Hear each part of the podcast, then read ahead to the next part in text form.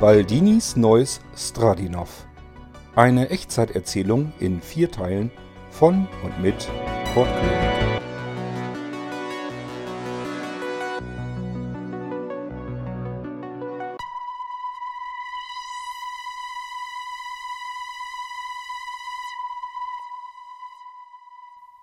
Es wäre vermutlich ratsam, wenn Sie vorher aufstehen würden. Wie? Ach so, ja, natürlich, sonst falle ich sicherlich hin. Richtig, es ist nach wie vor nur eine Holographie, die Sie jetzt nicht mehr brauchen. Und dann zeigen Sie mit der flachen Hand von Ihrem Körper wieder weg Richtung des Stradinovs. Meine flache Hand? Ja, mit der Sie eben sozusagen den Pianoflügel zu sich herausgezogen haben, so stecken sie ihn wieder zurück in das Stradinow, indem sie die flache Hand von ihrem Körper wegzeigend wieder zum Stradinow führen. Balduin machte eine flache Hand vor seinem Bauch und streckte die flache Hand langsam führend nach vorne zum Stradinow wieder weg. In dem Moment verkleinerte sich die Holographie.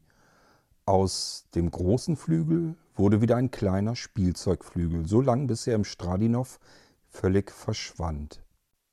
Er strich dabei über das Stradinow, über das kleine Metallkästchen, noch weiter hinweg, und so tauchte das kleine Spielzeugpiano auf der anderen Seite hinter dem Stradinow als kleinere Holographie wieder auf.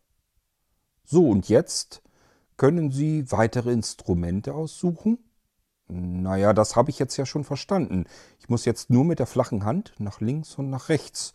Es ist sicherlich spannend und interessant, welche Instrumente hier noch auf mich warten. Aber jetzt würde ich doch zuerst gerne wissen, wie das mit dem Orchester gehen soll. Ganz einfach. Nehmen Sie den Zeigefinger von Ihrer flachen Hand. Ja. Und jetzt machen Sie eine Bewegung, so als wollten Sie die kleine Holographie nach hinten wegschnipsen. Balduin stellte es sich tatsächlich so vor, als könnte er das kleine Spielzeugpiano einfach so nach hinten schnipsen mit seinem Zeigefinger. In dem Moment glitt tatsächlich das kleine Spielzeugpiano noch weiter nach hinten und die Holographie wurde noch ein wenig kleiner. Dann traute Balduin wieder seinen Augen nicht. Ein kleiner Mann, winzig klein, passend zu dem Piano, in einem Frack, kam durch das Bild hindurch, setzte sich an das Piano und wartete nun darauf, dass er anfangen könnte zu spielen. So, Ihr Piano haben Sie schon besetzt. Jetzt können Sie noch weitere Instrumente auf die gleiche Weise hinzufügen. Streichen Sie jetzt wieder mit Ihrer flachen Hand von links nach rechts oder rechts nach links suchen Sie sich ein weiteres Instrument aus. Balduin nahm die flache Hand und führte sie ein Stückchen weiter nach rechts. Eine Kirchenorgel tauchte plötzlich auf und zahlreiche weitere Tasteninstrumente. Schließlich kam er scheinbar bei den Streichern an. Eine kleine Geige kam ins Bild. Bei einer Miniaturbratsche angekommen, schnipste Balduin wieder mit seinem Zeigefinger die Holographie nach hinten. Auch hier die Bratsche verschwand weiter hinten, und eine Frau in einem barocken Abendkleid kam herbei und setzte sich zu der Bratsche. Auch sie wartete jetzt auf ihren Einsatz. Nach wenigen Minuten, immer auf die gleiche Weise, hatte Balduin sich ein sechsköpfiges Ensemble zusammengestellt, alles Musiker, die mit ihren Instrumenten in Miniaturform warteten, dass sie spielen durften.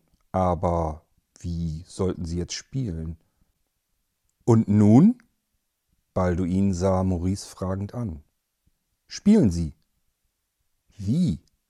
Wie soll ich das machen? Nehmen Sie Ihre beiden Hände und spielen Sie so ein wenig, als würden Sie auf einem Klavier spielen, wo die Tasten unendlich lang sind.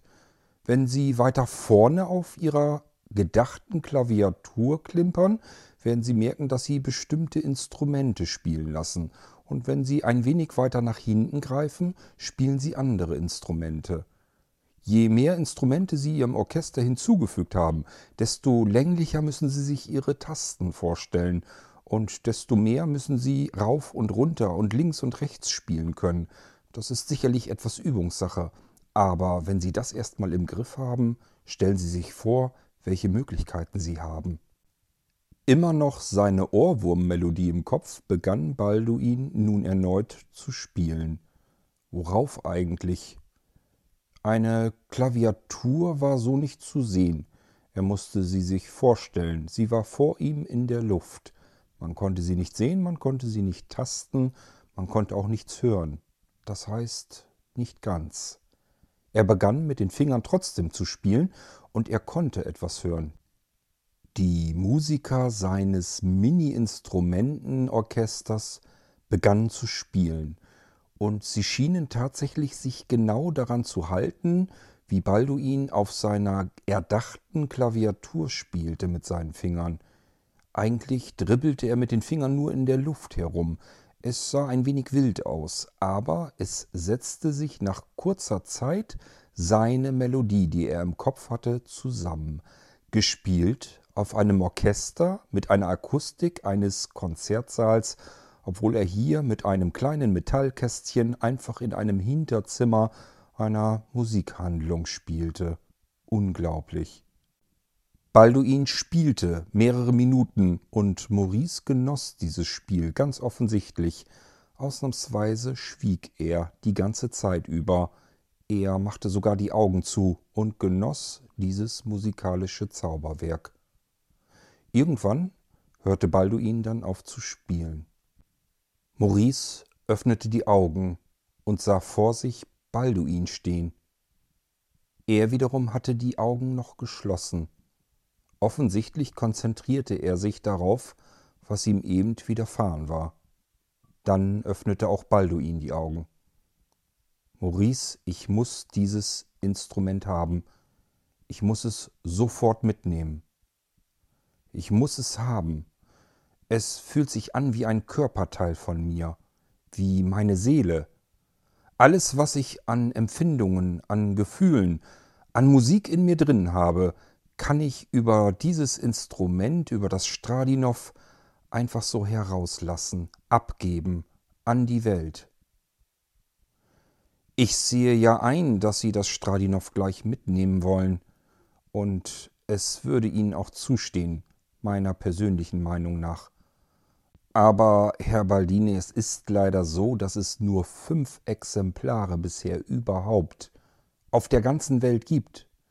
Wir sind der einzige Instrumentenhändler des Landes, der überhaupt ein Exemplar abbekommen hat. Und Sie können sich vorstellen, es gibt noch viele professionelle Musiker, die dieses neuartige Instrument gerne ausprobieren möchten. Das ist mir alles irgendwie völlig egal. Für mich steht nur fest, dass ich dieses Instrument haben muss. Besser heute als morgen. Ich kann nicht warten. Hm, ich kann das nicht entscheiden, Herr Baldini. Am besten machen wir es so, Sie spielen hier noch eine Weile auf dem Stradinow und ich telefoniere währenddessen mit Herrn Delvicki und dann vielleicht auch nochmal mit dem Hersteller, ob er vielleicht noch ein Exemplar hat, das er uns möglichst schnell zukommen lassen kann. Dann könnte ich Ihnen dieses Exemplar überlassen, mit dem Wissen, dass wir in den nächsten Tagen ein weiteres haben. Aber versprechen kann ich Ihnen nichts und es hängt letzten Endes auch von Herrn Delvicki ab. Ich habe hier nichts zu sagen, ich bin nur ein Angestellter. Tun Sie bitte, was Sie tun können. Ich muss dieses Instrument haben, heute noch. Oh, ist der niedlich. Schau doch nur, Papa. Ich sehe es ja, er ist wirklich sehr niedlich. Johanna streichelte einen Welpen, einen Neufundländer-Welpen, also zum Glück einen sehr kleinen Neufundländer. Sie hätte sich sicherlich auch einen großen wünschen können, und das Stradinow hätte sich in einen großen Neufundländerhund verwandelt. Da haben wir nochmal Glück gehabt, was? Balduin schaute in die Augen seiner Frau. Cecilia schmunzelte ihn an. Das denkst du? Heute Mittag? fragte mich Johanna beim Mittagessen ob sich das Stradinow denn auch würde in ein Pferd verwandeln können. Auweia, da kommt wirklich noch einiges auf uns zu. Ein Pferd bei uns im Wohnzimmer. Na super, das habe ich mir schon immer gewünscht. Na, dir glaube ich's nicht. Aber Johanna hat es sich gewünscht. Und sie wird es wohl auch bekommen.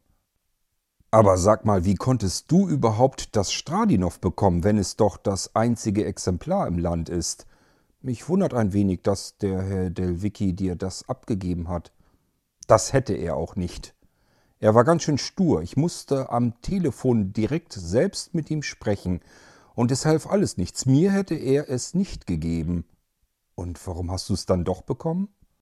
Das muss man sich mal vorstellen. Ich hatte so hart mit ihm verhandelt, hatte ihm klargemacht, dass die Welt auf die Musik wartet, die ich nun würde an dem Stradinow komponieren können. Die ganze Welt, alle Musikliebhaber der Welt würde auf diese Musik warten. Und er blieb hart, er wollte sein Exemplar nicht hergeben. Das Einzige, was dann noch zuletzt half, war, als ich ihm davon erzählte, dass zu Hause meine kleine Tochter wartete und auch nichts Besseres zu tun hatte, als aus dem Stradinow sich einen kleinen Goldhamster zu zaubern. Und das machte ihn dann weich, ist es zu fassen. Herr Delvicki hat offensichtlich nicht nur ein großes Herz für die Musik und für die Musiker, sondern wohl auch für die Kinder. Ja, das scheint mir allerdings auch so. Komm, mein Schatz, lassen wir Johanna noch ein wenig mit ihrem neuen Freund, ihrem neuen Spielgefährten spielen. Ich will sie jetzt davon auch nicht abhalten. Aber ich hoffe, nachher werde ich noch Zeit genug finden. Ich muss dir eine neue Melodie zeigen. Die ist mir heute eingefallen. Na, da bin ich ja gespannt. Darauf freue ich mich schon. Die beiden gingen in die Küche, während Johanna weiter juchzend mit ihrem kleinen niedlichen Welpen herumknuddelte.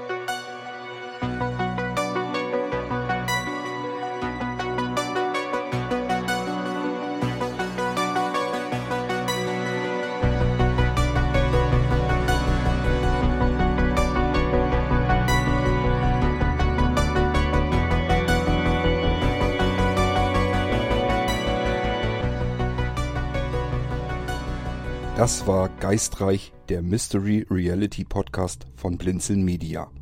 Wenn du uns kontaktieren möchtest, dann kannst du das sehr gerne tun per E-Mail an podcast.blinzeln.org oder aber über unser Kontaktformular auf www.blinzeln.org.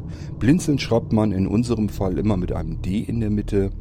Du kannst uns auch sehr gerne auf unseren Podcast Anrufbeantworter sprechen. Den erreichst du in Deutschland über die Telefonnummer 05165 439 461. Wenn du aus dem Ausland anrufst, dann ersetze einfach vorne die 0 gegen die 0049 für Deutschland. Wir bedanken uns für dein Zuhören und freuen uns schon darauf, wenn du auch beim nächsten Mal wieder mit dabei bist.